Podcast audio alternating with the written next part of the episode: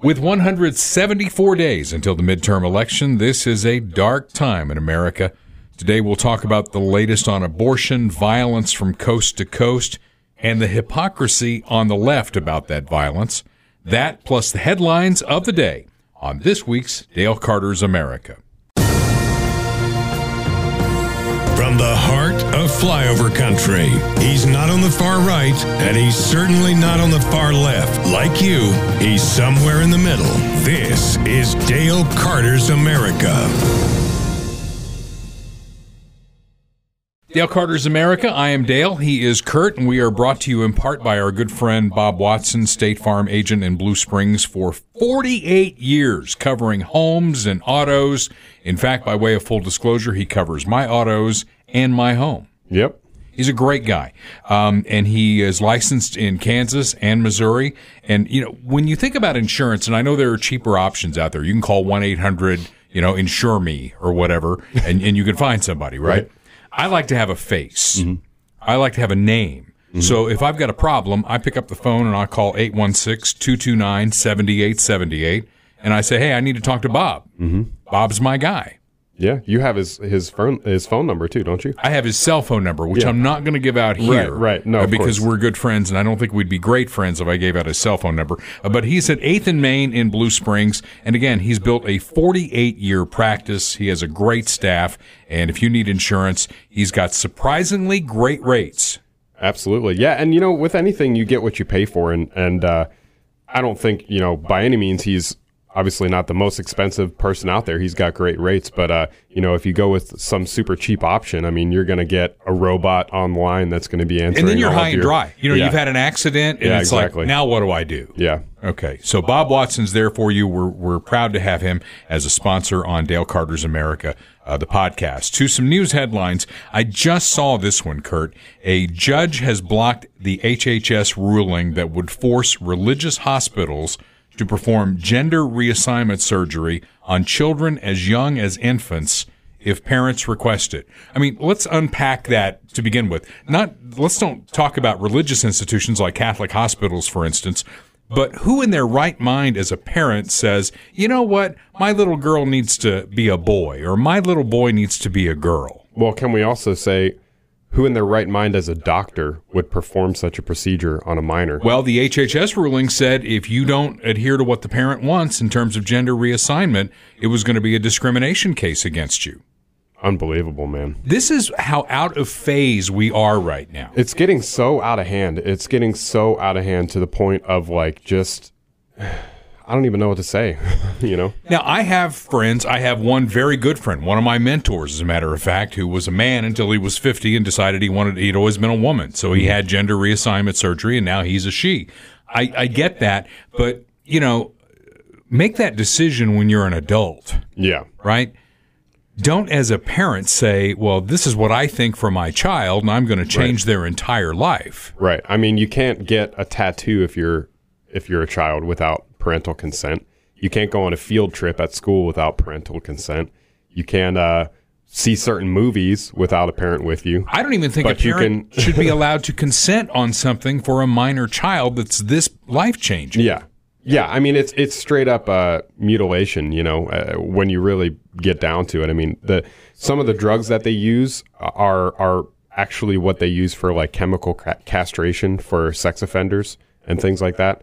And uh, you know, then you have the top surgery that they do on girls, which has happened to to many minor girls and uh, and things like that. And it's just uh, it's really demonic just stuff. And and you know we should have compassion for people obviously. Uh what i'm saying is not that you know we should hate people or or you know be be harsh on people or judge them or anything like that. But we just have to tell the truth. We have to we have to acknowledge this for what it is. Tell the truth about it because i believe that honesty is the the highest form of compassion you know and that the best way to care for people the best way to um, show that you love them is to, is to be honest with them, you know, and that, that applies certainly to this uh, to this issue. Well, we said on the podcast that's one of our number one principles. It is the number one principle that we are going to tell the truth. And sometimes people don't want to hear the truth. Um, Congress is holding hearings for the first time in 50 years on UFOs today Nice. as we do the podcast. So that what that means, Kurt, is we've solved every other problem in this country, and now we can talk about Marvin the Martian. That's what Yeah. your tax dollars are funding today. Yeah, yeah, yeah. Well, that's a that's a good point. I mean, it, it, I'm sure it's interesting, but you know, are they really like if if the the CIA or something has a bunch of secret information about about UFOs and aliens, you really think they're going to release? They're going to go public with all that? Hell no. Yeah. they're going to keep all that under wraps. You know, so. I mean, it might just be uh, kind of a, a public stunt. You know, they're like, "Oh, look at us, we're having a hearing on this." But I mean, it is interesting. There have been. I'm not necessarily uh, full on like a believer in aliens Mm-hmm. or whatever, but there have been some very interesting uh, occurrences in the past few years that have not really been explained. You know, there was that thing with uh, uh, David Fravor, I think his name is the the uh, Navy combat pilot. Have you heard about this? I've heard about a pilot who saw Uh, an unexplained flying Yeah, there's a couple of them that are on video. Yeah. You know, and, and this guy went all over the media. He went on Joe Rogan and everything else, and and he seems like a trustworthy person. I mean, he's he's a a, Yeah. a, a career combat pilot, and he was talking about these uh, flying objects that were like defying the laws of gravity and going from like Mm-hmm. Right. ten thousand I've the feet video, down to like ten feet Yeah. in a matter of seconds, and you know all this stuff. So it's very interesting. Well, two points on this. Number one, if they come and they're unfriendly, we have Randy Quaid. You know, he took out the aliens in Independence Day. right, right.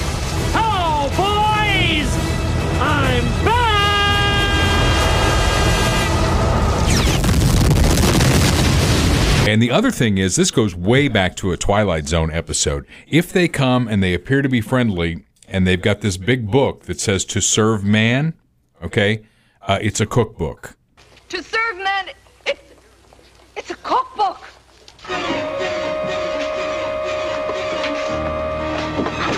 No! No! No! No! No! All right, just be careful. All right, don't get on the ship. It's a cookbook. Yeah. All right. Yeah, I can go down the rabbit hole on that. I love sci-fi. I used to read uh, sci-fi all the time, like back in high school and, and college. I'm a Star Trek geek. yeah, there's a there's a book. There's a lot of good books actually about alien encounters, but there's one particular. It's called um, Childhood's End by Arthur C. Clarke, and it's about kind of like this idea that these aliens come and they're like benevolent aliens and they like advance human techno- technological development and everything and everything becomes like a utopia but you slowly start to find out that they have you know ulterior motives and- Sinister. yeah it's it's a, it's a very It's uh, one of my favorite words. Sinister. yeah it's a I good it. read Yeah, well. i recommend that President Biden is in uh, Buffalo today. We'll have a lot more on that later. His uh, latest job approval rating now stands at 39%, and that's according to NBC.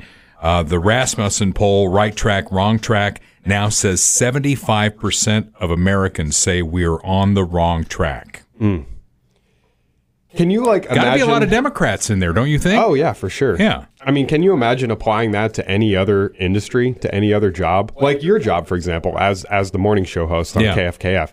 Imagine if you took a poll of the KFKF listeners on their approval rating of the radio station and it came back that 75% of the people listening to KFKF don't approve of what you're doing. Well, Yeah. first of all, why are you still listening? But you Yeah, know, exactly. You got 50 choices. but but it's like, you know, obviously you would make a change. You would do something different or you would get fired Right. or or they I would not be else in. celebrating my 25th anniversary on the morning show this year. That is Right, for sure. You're right. I mean, to your point, that's exactly true. And and what we have as a remedy for 75% wrong track is 174 days away from a midterm election. Now, you have to look at this. If you think we're on the wrong track and you know, three fourths of the country says we're on the wrong track. You have to believe one of two things. Either it's Joe Biden's fault or it's happening despite Joe Biden. And, you know, if things are happening despite Joe Biden, he's not doing a hell of a lot to fix it other than pointing the finger at everybody whose fault it is. I saw a great analysis on this. You know, l- let's take the um, the baby formula thing, which is the latest thing. Yeah. You know, instead of pointing fingers and saying, "Well, you know, if I was a mind reader, I, I would have seen it coming," it's like, for God's sake, okay, we've got women who can't find formula for their babies. Um, Pete Buttigieg is our transportation secretary. I'm putting him on it today. We are going to fix this.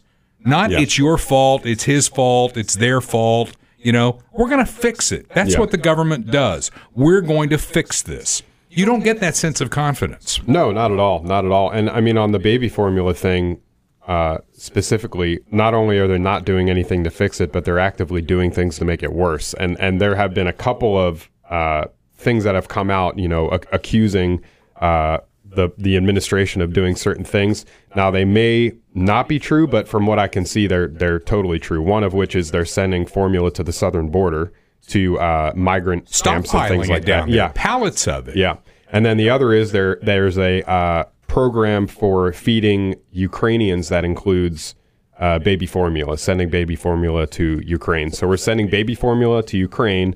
We're sending baby formula to the southern border for illegal immigrants, but uh, we're running out of it for American mothers. So it tells you everything about where our priorities lie as far as uh, our government goes. Next headline Jen Psaki is now co hosting at MSNBC.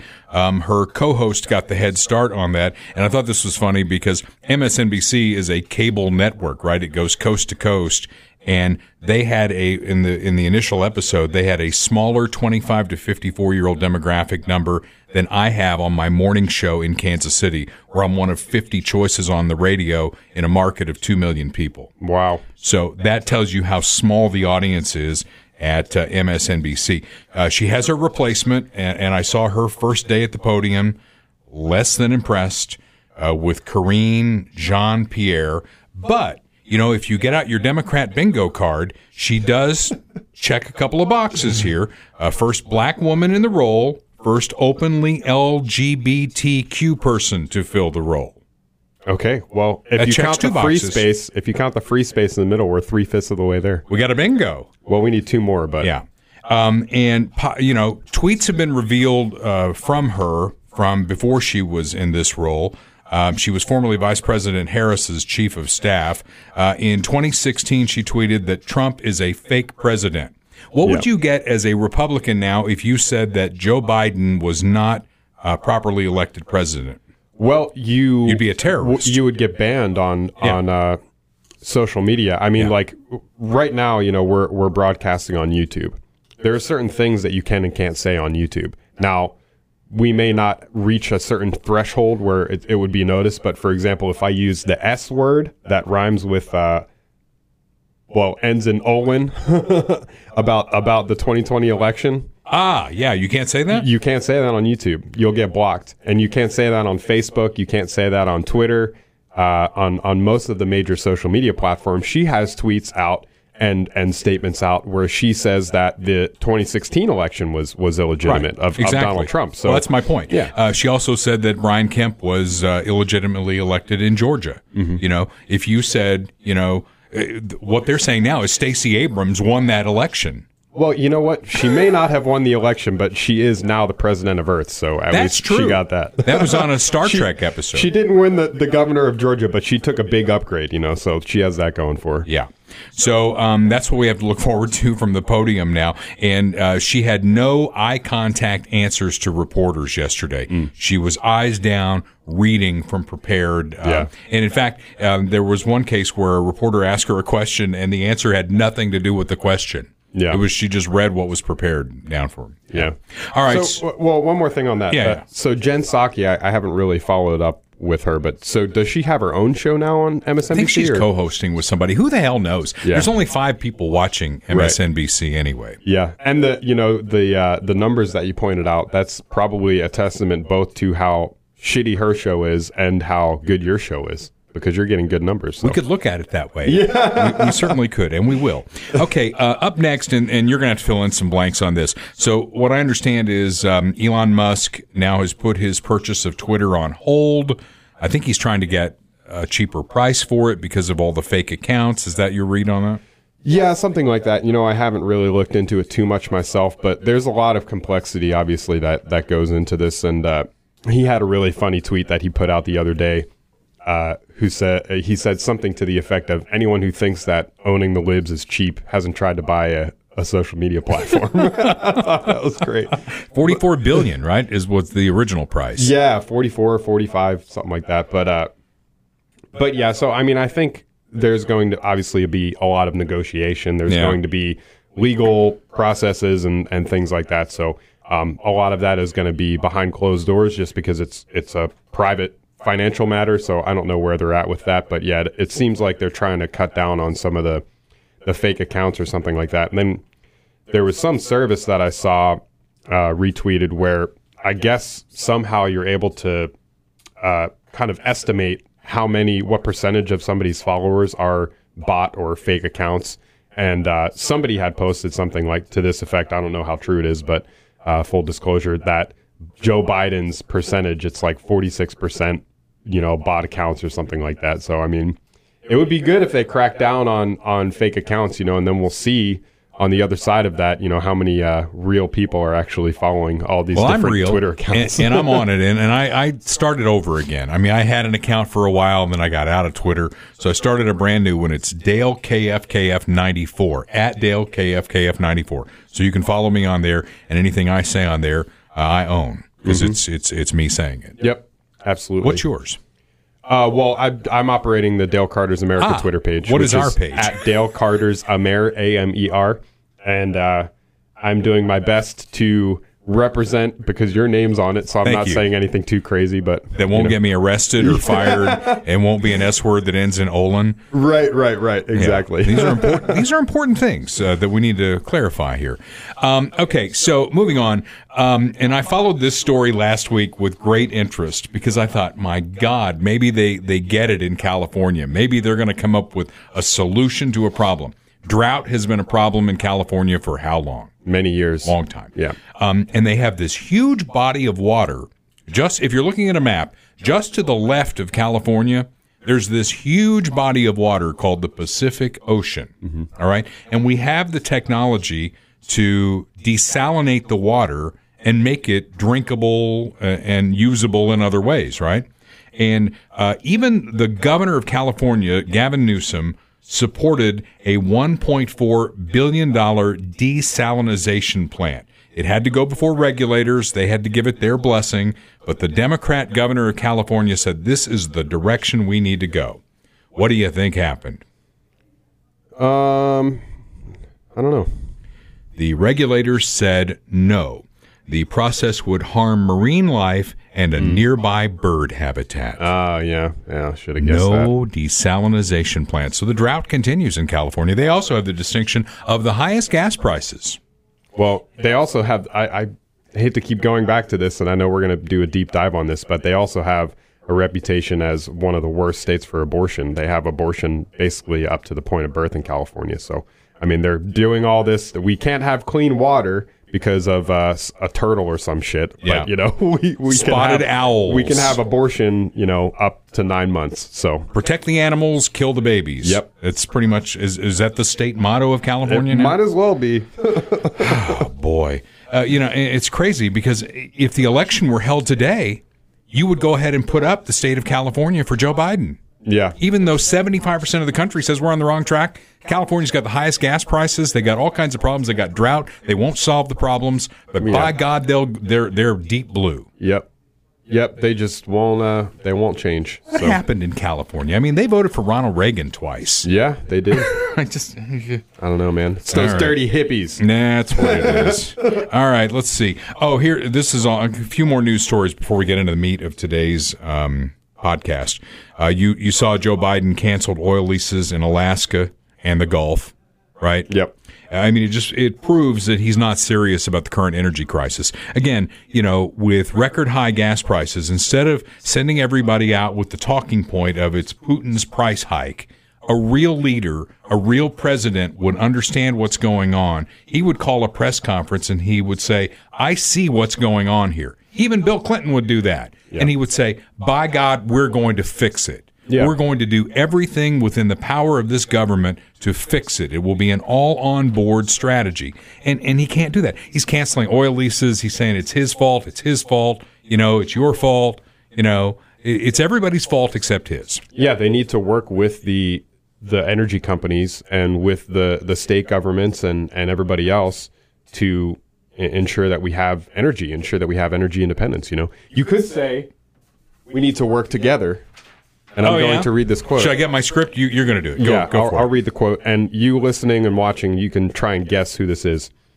We will work together and continue to work together to address these issues and tackle these challenges, and to work together as we continue to work operating from these new norms, rules, and agreements that we will convene to work together on to galvanize global action. With that, I thank you all. This is a matter of urgent priority for all of us, and I know we will work on all of this together. Well, if you Take a didn't- guess. If you didn't guess who it was, maybe this will be another hint. Uh, it's the significance of the passage of time.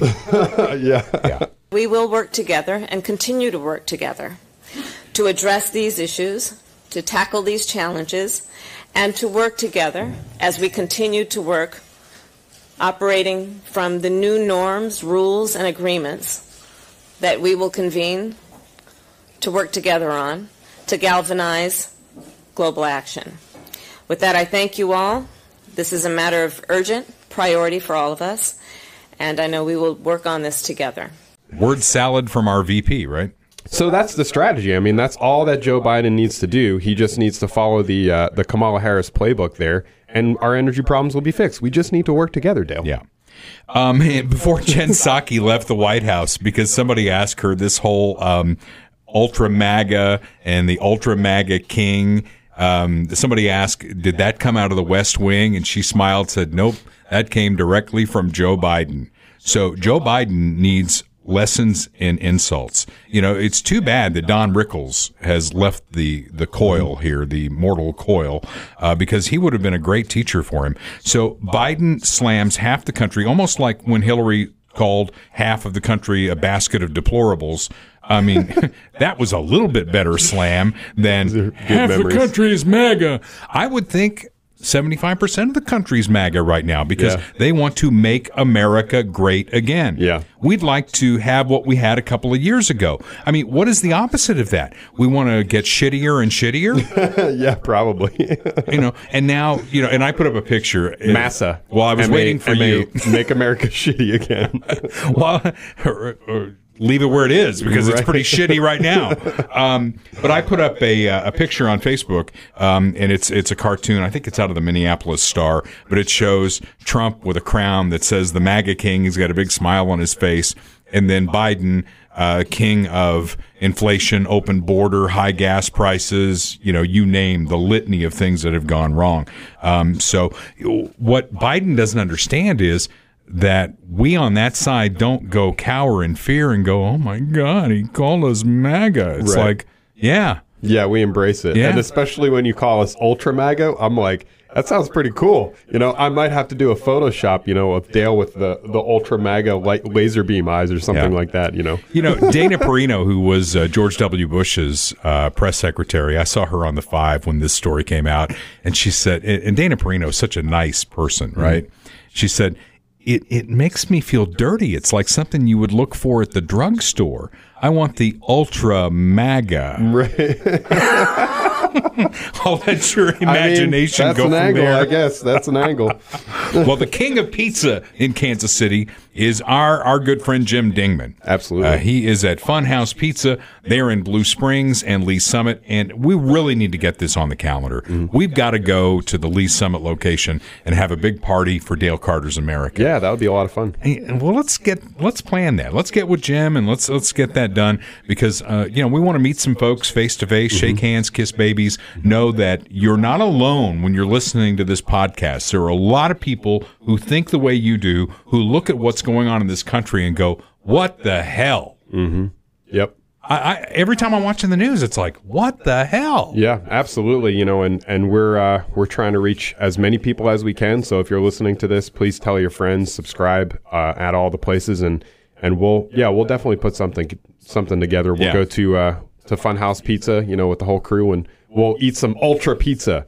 We'll, we'll find a crown for, for Dingman. He, he would look good in the crown. And, you know, he believes in the whole MAGA thing just like we do. Make, I mean, why did that become a slur? Right. Make America great again. Yeah. Who's not for that? Right. Yeah. Well, it's it's it goes back to obviously the the manipulation and control of the language by the left. You know, uh, they turned MAGA into the new you know Seagull or whatever. You Yeah. know, it's just like. Oh man, but they they're really good at that. You know, they're really good at at, at controlling how people view certain terms and things like that. So- Remember when Trump got in trouble for referring to certain countries as shithole countries? Yeah. Well, Joe Biden gets a gold star for trying his best to turn America into a shithole country. Yeah, yeah. So And and that statement from Trump was just true. I mean, like you can say whatever you want, but it's just a, a 100% factual statement. So Well, we were going to talk about abortion first, but I want to pull a um, uh, an audible here and skip to the other one. We'll, we'll come back to abortion. We actually delayed the uh, podcast this week because we were waiting on the Supreme Court, and the Supreme Court decided not to weigh in on it yet. So we'll get to that uh, second uh, in the segments here. But violence in our cities um, is obviously front and center after the weekend that we just had. And uh, before any of that happened over the weekend, I dog eared this story that I was going to uh, talk about here. New CDC data shows that the homicide rate shot up 35% in 2020 when 19,000 people were shot and killed. That's 5,000 more lives lost than in 2019. They say the pandemic is playing a role in violence in our cities. Blame the pandemic. I mean, how how how does that make sense? It doesn't, but it's I mean, coming from the CDC. You would think logically, right? If it's 2020, people are staying home, yeah. right? So they should. They, if anything, it should be less. They're going out less, so people should be killing each other less, right? Yeah, I mean that's exactly right. Um, and I don't know if you saw this or not, but Anthony Fauci, did you see that he Yeah. came out and said that if Trump wins election in 2024, we don't even know if Trump's running yet or Right. not, but if Trump wins in 2024, I'm out of here. Great. Really? I, I, I don't think he. I mean, I hope he probably does now that he said that. But that's like the best campaign pitch for Trump 2024 that there's been yet. I think. if he hadn't said that and Trump ran and won, who do you think the first person he'd fire would be? well, I don't know because he didn't fire him the first time. So I think he'd fire him the second time. maybe, maybe. Uh, well, we'll see on that. Um, so President Biden is in Buffalo, New York. Uh, he's there to honor the victims of Saturday's mass shooting. Now, uh, that was a horrific event. Horrific event. Um, a young man uh, planned this thing apparently for a month, has a manifesto out, drives several counties over. He's in armored, uh, he's all armored up, and he is on a mission to shoot black people. And he did it, right? I, I, I have questions about this. Aren't there red flags that come up, and why weren't any of those red flags looked into? You Yeah, can't mean- really do this in secret. I mean, he was all over social media, YouTube. You talk about YouTube. He was all over YouTube. Yeah, and he apparently he live streamed the the actual uh, attack on Twitch as well, which is Yeah. a it's like a video game streaming service. But um, yeah, I mean, you know, the whole red flag thing and, and all that, it's a legitimate conversation, and there there's an answer in there somewhere. But I think that people jump to too many conclusions. It's like hindsight's twenty twenty always, you know, and you can't really it, it- we're not living in like Minority Report, like the movie. I don't know if you've seen that movie I or have. not, but we're not living in this in this world where you can just predict when somebody's going to commit a crime and you can stop them before they do it. Because if you could do that, that would be you know you know and predict with 100% accuracy, then maybe you'd have an argument there. But you know you start infringing on other people, you know, and then who gets to decide? Who gets to decide what is, uh, you know, violent? I mean, they're already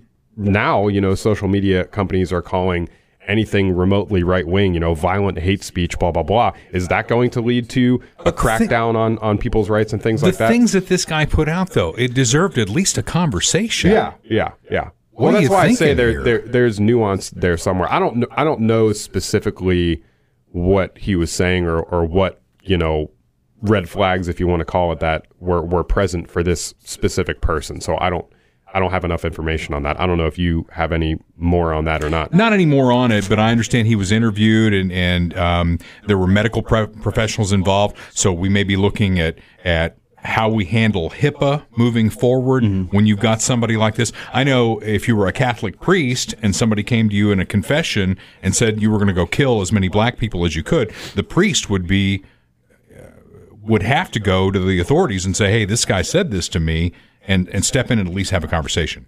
But when it happened, you know, I put out on on Facebook. I don't know if you saw this or not. I said, "Here are my predictions on what's going to happen here." The first one is going to be, um, "Aha, white supremacy is alive and well in this country." Of course, yeah. And what was the first thing that was said by the administration? Of course. Yeah, uh, they're they're equating it to terrorism right now. And the second line would be, "Let's get rid of all the guns."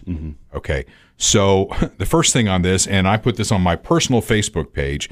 My wife Jennifer doesn't like it when I put things like this on my personal page. She thinks I should put all the you know the red meat stuff over on the podcast page. But this was important to me. Um, I said, if any of you my 5,000 friends, my 4,000 followers, and anybody else who comes by my Facebook page, if you think in any part of your brain that white people are better than people of color, you should unfriend me right now because that's ridiculous. It's always been ridiculous. This is 2022. It's even more ridiculous than it ever was. But trust me, it was always ridiculous. Uh, and in terms of, of, of guns, we've talked about this I don't know how many times that law abiding citizens, when you put a new law in, it's not going to change the equation. Bad people who are intent on harm are still going to do bad things. They, they just are. You you can't legislate that out of the equation. And the other thing I said, um, the retired officer Aaron Selter, uh, a hero. Yeah. Absolutely. Salter, uh, the last name, uh, because he was a retired police officer doing security at that grocery store. He shot at the guy and it went off his armor. What I would say moving forward in a situation like that, if you're a security guard, shoot him in the head. Now, I know that, you know, gun people are going to say aim small, miss small, right? Well, yeah, shoot, shooting someone in the head is easier said than done, but um, it's Empty certainly your clip if that's what it takes. yeah. You know, this guy is no hero. I can't believe he's a hero to anybody. What guy? The shooter? The shooter. Who's he a hero to? I why you know in Joe Biden's world he he represents half the country. He, he's Yeah. he's out there representing the ultra magas and the Well, ultra yeah. MAGA king. That's obviously you know your textbook uh, straw man there. I mean, I don't, I don't think he he really uh, would be a hero to anybody. But Somewhere in the West Wing, you know, when all this news unfolded, this was not the only mass shooting that happened. Mm-hmm. There were other mass shootings this weekend. yeah, there was one outside of a basketball game. There was like ten people or more killed So- in Chicago over the weekend. Exactly, exactly. That happens every weekend. That's a Yeah. weekend in Chicago.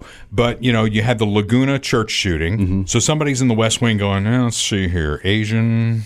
No, Yeah. no. uh, Dallas had a mass shooting. Let's see, what do we got here? Uh, Asian. No, we're not going to go there. Um, Houston, uh, that was Hispanics. So we're not going to go there. Mm-hmm. Okay. They're going to Buffalo. They didn't go to Waukesha, Wisconsin, Mm-hmm. where six people uh, were uh, run over by a black man driving an SUV. 62 people were injured there. Jen Psaki said at the time that moving the president into an area like that comes with so many logistics that we're not going to go. Okay. Uh, all of the victims in Waukesha were white, by the way. Yep. So why is President Biden in Buffalo right now? Well, he's in Buffalo right now because he's going to use it as a political opportunity to further push this ridiculous racial narrative that the left is so obsessed with, and it, it's really upsetting. I mean, it, it, it's it's just another level of uh, craziness about this whole Buffalo thing, on top of the obviously paramount concern, which is that people died and there was a, a violent event, you know, and and some crazy asshole out there went and decided to shoot a bunch of people. But you know, underneath that, you have a, a, an isolated event, you know, that rarely ever happens. You can rarely ever point to like actual instances of white racists going out and killing minorities, you know, because of, of hatred or whatever. Um, but it's going to be used as this political tool by the left, just like January 6th, just like Charlottesville, just like all of these things. We're never going to hear the end of it. And it's it's just going to further poison the well of American politics deliberately so by the way. From the guy who promised that he would bring America together. yeah absolutely Absolutely. Go back to his inaugural address on January 20th. I'm going to bring America together. Uh, it's going to be, we're getting back to normal. This crazy guy who did all this tweeting, he's out of here. Uh, I'm Uncle Joe. I'm your pal, Uncle Joe here. Give me a chance. That was one of his lines. Give me a chance. yeah Yeah. We've given you a chance. And you have wrecked our country and you have made you you have pulled us further apart, I think, than we've ever been. Yeah, yeah, and I guarantee he's gonna. I mean, I don't think he's made a speech yet, but he's gonna make a speech. He's gonna talk about slavery. He's gonna talk about Jim Crow. He's gonna talk about the legacy of of racism. Uh, he's not going to talk about all of the the black nationalist hate crimes that have happened in the past few months. He's not going to talk about the anti-white rhetoric that is dominating our culture. Um, he's going to only talk about things. You know, he's gonna he's gonna refer this event to things that are long gone, that don't matter anymore, that nobody alive had anything to do with, and it's just it's sad. Those are your predictions, and I, I'm sure just like my predictions over the weekend came true, yours will as well. Now, solutions. Um, he always says, What's the other side's solution? They got no solution. They got nothing. I'm working on a Joe Biden. And That was not very good. It's not very say. good. All right, fine. It's not as good as your Trump. Okay, so here are my solutions. See something, say something. Mm-hmm. I mean, you know, there are 330 plus million people in this country. This guy could not have done all this in secret. You know, Timothy McVeigh, who used a fertilizer truck to blow up a building in Oklahoma City and kill God knows how many people, didn't do it in secret. You know, there were people who had to know. See something, say something. You know, if I had any inkling that anyone that I knew was planning anything like this, you can bet your ass I'd call the police Right. and say you at least need to have a conversation. Right. We we've said it I don't know how many times on this podcast. Maybe at some point somebody will hear it. Prosecute gun crimes harshly. Harshly. You you don't get out. Yeah. you're, you're done. Um, uh, eliminate the turnstile at the DA's office. You know, it made me sick to see um, uh, the Pharaoh Quinton Lucas the first there in Washington D.C. rubbing elbows with uh, Joe Biden. I mean, he's obviously auditioning to be the next Barack Obama. I think. Yeah. You know, in a city where we have a ton of violence. And he has absolutely zero solutions. He could say exactly what I said there, work with his own police department, and maybe we wouldn't have a murder a day here. Yeah, I would. I would just add a couple things to that. I mean, I think everything you said is is accurate. Um, but you know, I would extend the if you see something, say something, not only to the cops, but just to you know the the other people. Oh, I agree. Surrounding. That's the what I'm person, saying. you know? 330 million people. We got a lot of eyes in this country. Yeah, you know, and and uh, there's there's an unfortunate um, trend I think where a lot of people that commit violent acts like this, certainly like the extremist, like lone wolf manifesto type of of people, um, you know, they feel very ostracized by society. They feel very lonely. They don't have anybody to talk to. They um, don't feel like they have any other choice but to commit this violent act. You know, and I think if we if we took that into account as a society, you know, and maybe not even necessarily through any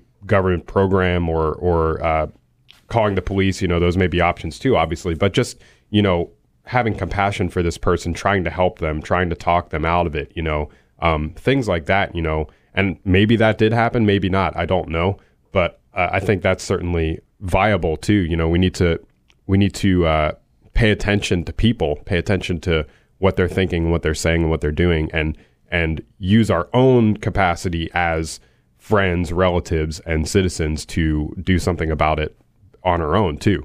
Um, and then I would add, you know, in addition to that, I would add, I don't know what the gun laws are like in in Buffalo, New York, but uh, haven't really looked into it in this specific case. But uh, we need to eliminate gun-free zones. We need to encourage legal concealed carry.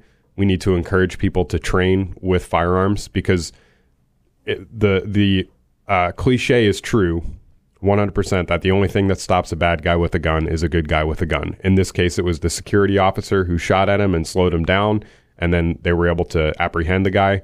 Um, but you know, if there were more people there that were armed, more citizens there that were armed, maybe they could have taken him down. Maybe less people would have died. You never know. Yeah. But um, that's certainly viable too, and I think that it's it's a deterrent actually in a lot of ways where if somebody's trying to commit a violent act and they know that there's going to be a bunch of people armed in this area they're less likely to do it in the first place and if they do do it they're going to get taken care of Yeah. We went through that when I was on the Blue Springs City Council. Uh, somebody proposed an ordinance that we make all of our parks gun free zones. And I argued against it. I said, you know, not necess- I don't want to turn them into a shooting range, but I want somebody who's who's thinking they're going to walk into a gun free zone and have free range. I want them to have a little doubt in the back of their mind. yeah and and this whole idea that you know create uh, eliminating a gun-free zone or allowing concealed carry is going to lead to just people shooting all over the place and blah blah blah is just not reflected by the data. No. And, and we've talked about this before. You can go follow John Lott, uh, crimeresearch.org, and, and all these other places. But, you know, if you look at concealed carry permit holders in America, they outnumber police officers 10 to 1, and they represent a lower uh, statistical likelihood of committing violent crimes than police officers. So even take off duty cops, on duty Yeah. cops. Uh, concealed carry permit holders are some of the most law abiding citizens in the country. And I think we need to acknowledge that and we need to encourage that. Remember the um, movie theater that was shot up in Aurora, Colorado? I Yeah. can't remember the guy's name um, who did that, but he went there specifically because there was a big sign that said, This is a gun free zone. Yeah. He knew he was going to get away with it. And he could kill as many people as he wanted to do. You know, you can't get into the mind of every. I mean, these are illogical people Mm-hmm. making illogical um, reasonings and assumptions. Um, yeah, And it just, you know, it not not to get too into my own uh, preparedness or anything like that, but when I see stories like this, you know, you just never know. Like, it, sure, the you can say that the statistical likelihood of of something bad happening, you know, when you're out at the store or whatever, is very low, right? It's very low, but it's better to be prepared than to not be prepared. And all of those people who were in the store that day, they didn't obviously think that anything was going to happen. They're just going Yeah. out to the grocery store, Yeah. you know. So I think uh, we, as you know, certainly in my case as a husband and a future father, you know, and, and a and a concerned citizen and and X Y Z, you know, taking the time to be prepared mentally uh, to train with a firearm and and to go ahead and get your concealed carry license and all of these things is very important.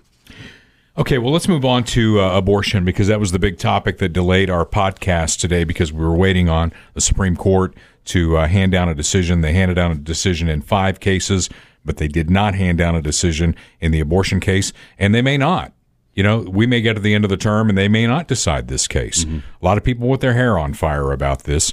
Um, and one of them is Chuck Schumer. Um, he put the Senate on the record. He said he was going to put him on the record, and he Joe Manchin to me is a guy who really looks at both sides. I mean, maybe he ends up on the Democrat side more often than the Republican side, but what he said about this was spot on in my in my uh, point of view, my opinion. Um, when he said what the Senate was trying to do, what Chuck Schumer was trying to do, was take Roe versus Wade and expand it Yeah. and he could not get on board for that.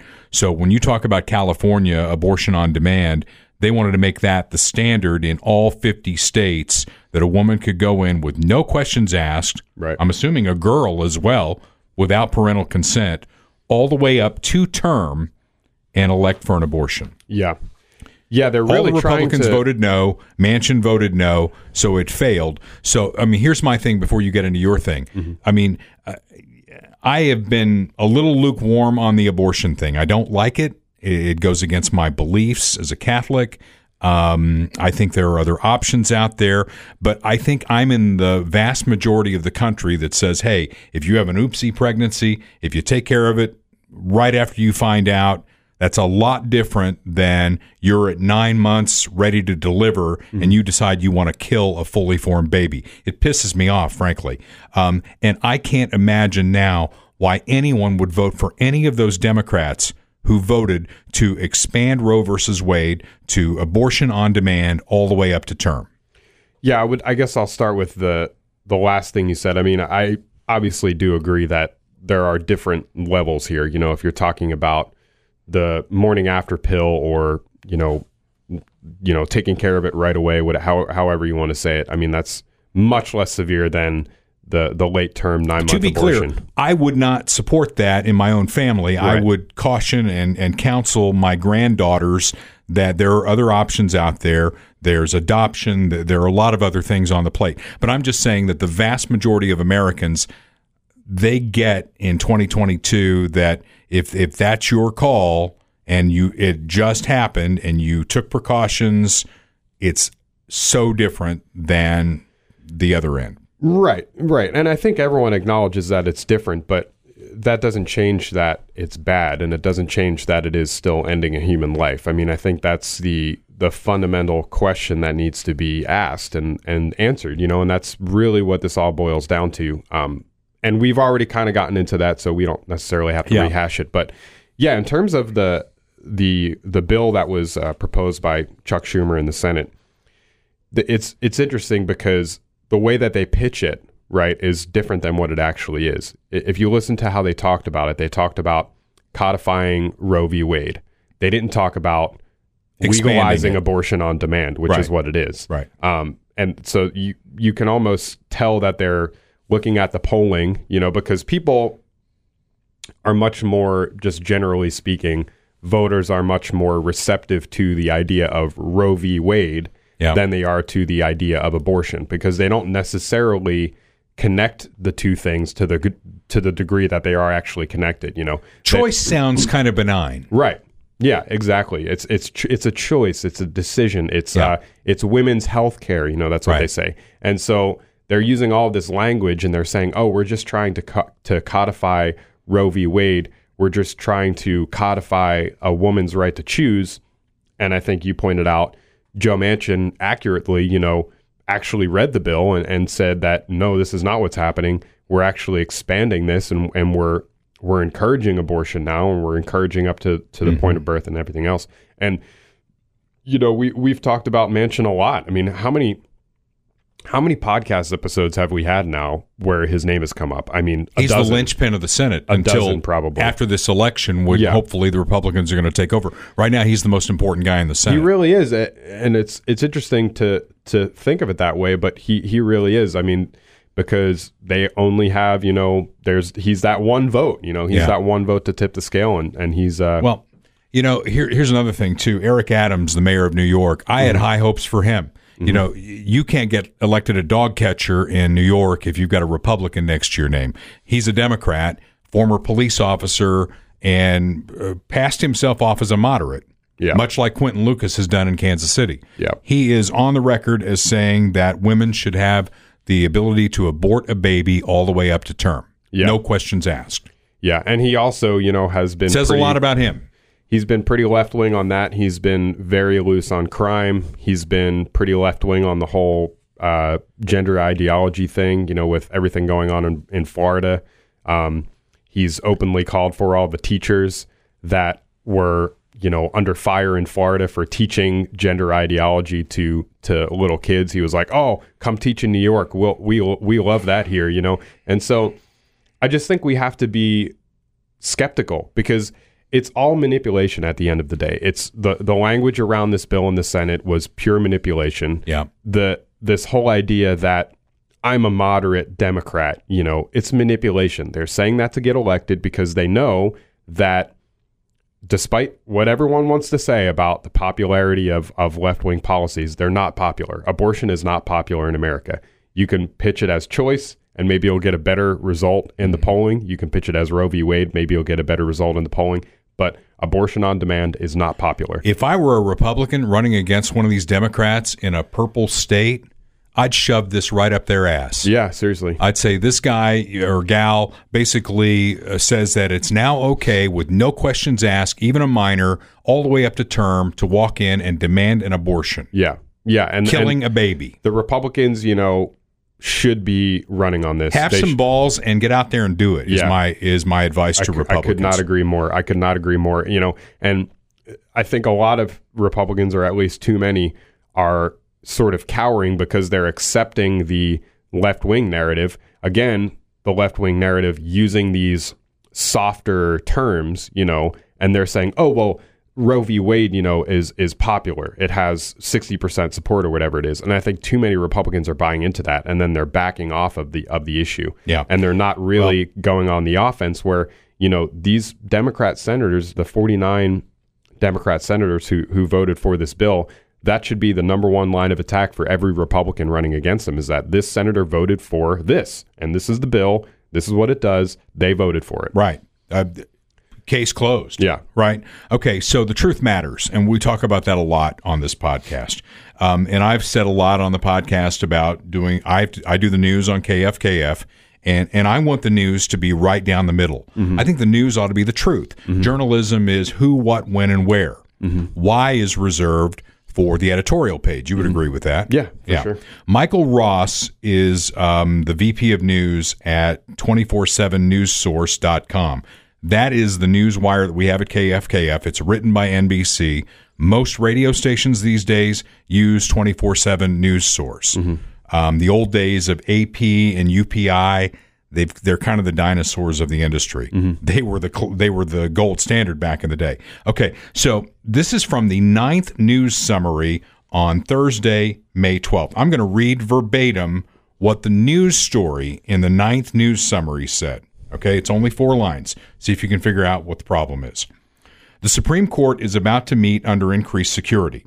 The justices will sit down privately for the first time today since it was revealed they're ready to end abortion rights by overturning Roe v. Wade. The U.S. Marshals Service has been ordered to help protect them. That's the news story. Mm-hmm. Okay, so I wrote to Michael, and, and he told me because way back when I have my hair on fire because I have to rewrite everything they write to get to the truth. And he said, Hey, if you got an issue, hit me up. I'm the guy. Okay, so I said, Number one, they didn't do anything. One justice had a draft opinion leaked, which is another issue that I hope is being investigated. There is no evidence, there is consensus on the court to overturn Roe. True? Yeah, I mean, uh, wasn't part of the draft that there was a five four on it, or was that not included? I you know, it's it's Alito's opinion at this Yeah. point, right? Yeah, yeah, I guess that's a good point. Okay. So, number two, if Roe is overturned, it will not end abortion rights. It will send it back to the states. Mm-hmm. I'm sure states like California and New York will allow partial birth abortion. Some states won't allow it at all. Mm-hmm. Most states will be somewhere in the middle. Mm-hmm. Is that the truth? Yep. Number three, protesters are breaking federal law by protesting outside the homes of justices. There's a federal law that protects judges and justices for a very good reason. Mm-hmm.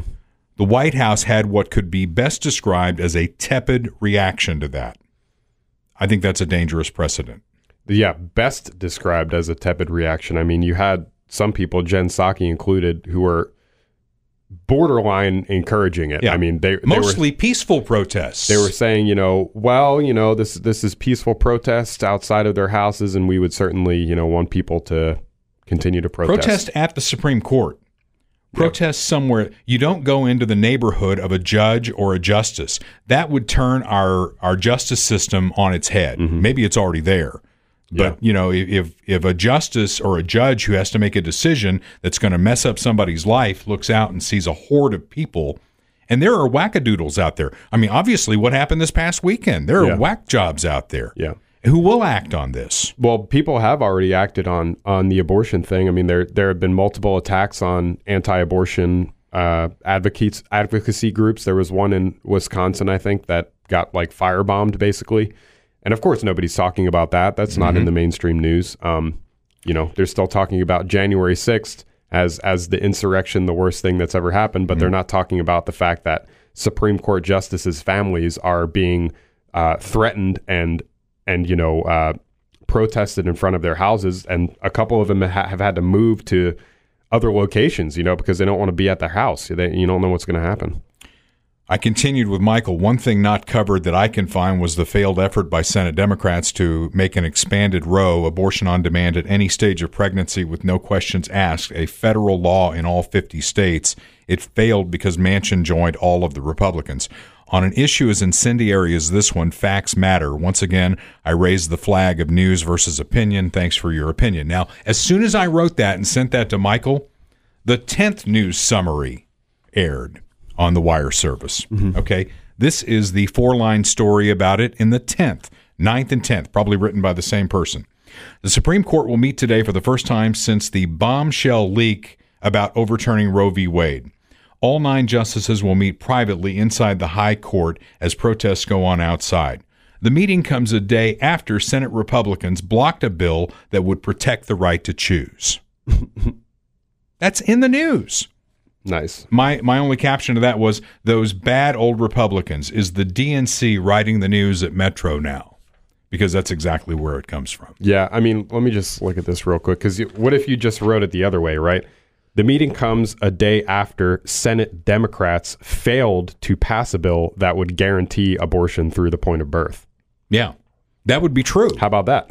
That is true. yeah. Republicans didn't do anything to the right to choose. Right, Right. to choose would still be there. It just refers it back to the states, and most states in this country have lopsided majorities in their state houses. Mm-hmm. So California and New York, I mean, you know, baby comes out, you don't like the color of its eyes, jam the scissors into the neck. That's probably going to be the law in New York and That- and California. that's not really an exaggeration. It's not. The way. I mean, th- they, we've had cases where we've had partial birth abortions in, in these states. You know, where where the baby is basically being delivered. I mean, the mom is in labor and and they perform an abortion. I mean, Former I governor- cannot imagine. Honestly, I cannot imagine a more horrific thing than yeah. that. The former governor of your home state, Virginia. Yeah. You are from Virginia, right? Uh, well, I'm from Pennsylvania, but I lived in Virginia Okay. for a number of years. You remember what he said? Yeah. He was a doctor. He said you make the baby comfortable and then you decide if you want to keep it or not. yeah. And then you kill it if you don't. Our favorite blackface governor, I'm telling you, man, baby this, killer, blackface baby killer governor. this gets my blood pressure going. It really does. Yeah. Yeah. You can tell because it's uh, when I drink a beer, you know, I have some sort of allergy to alcohol. So even if I drink like a beer, you see my face go beet red. it's true. Yeah. And it's probably red right now. Nah, a little bit. A little bit, because I'm a little bit pissed. So let's move on to our, our kicker story. And again, our podcast, we want to thank uh, Bob Watson, State Farm agent, terrific guy. If you need uh, auto insurance, homeowners insurance, he's the guy. He's the face. He's the guy that you're going to talk to who's going to know your name and and be able to counsel you on what it is you actually need. Yeah, absolutely. And you know, uh, the some of the stories that I've been hearing, you know, like I said, I'm looking forward to to more uh, old Dale Carter stories with, in terms of uh, your your run-ins with the with the insurance. But you know, it sounds like you used to maybe have a bit of a lead foot, and uh, you didn't Perhaps. you didn't lose your license, you, Right. you didn't lose your car or anything like that. Bob's so a good father figure for me. He's he's set me straight more than once, and I thank him for that. He's at 8th and Main in Blue Springs. His phone number is 816-229-7878. Call Bob and, and get surprisingly great rates and, and know that you've got a team at his office who's going to be behind you in all of your insurance needs. absolutely, thanks, right. Bob. Now, let's take you to uh, what we call the kicker here. Um, don't know if you saw this story or not, but in the UK now, this is a law. Calling a man bald is sexual harassment. Really? Yes. So we're getting closer and closer, Kurt, to the day because I always say that I am in that last that last group of people that you can discriminate against all you want. Right, right. Okay. Slightly overweight. Yeah, thanks to Slim for Life, I'm not the behemoth I used to be, but slightly overweight, 59 year old, I'm not 59 yet, 58 year old left handed blonde. Mm-hmm. You know, you can discriminate against me all day long, but we're getting closer because when a bald male now in the UK, it's sexual harassment to say, hey, that guy's bald. Well, you're not bald. I mean, are you I'm balding? not bald. Screw you. We're done today. This is Dale Carter's America. The views expressed on Dale Carter's America are Dale's and Kurt Wheeler's. They do not necessarily reflect the views of KFKF or Steel City Media. Comments can be sent to Dale Carter's America at gmail.com. Check back for weekly episodes. Subscribe, spread the word, and give us a five star review. Thanks for being a part of Dale Carter's America.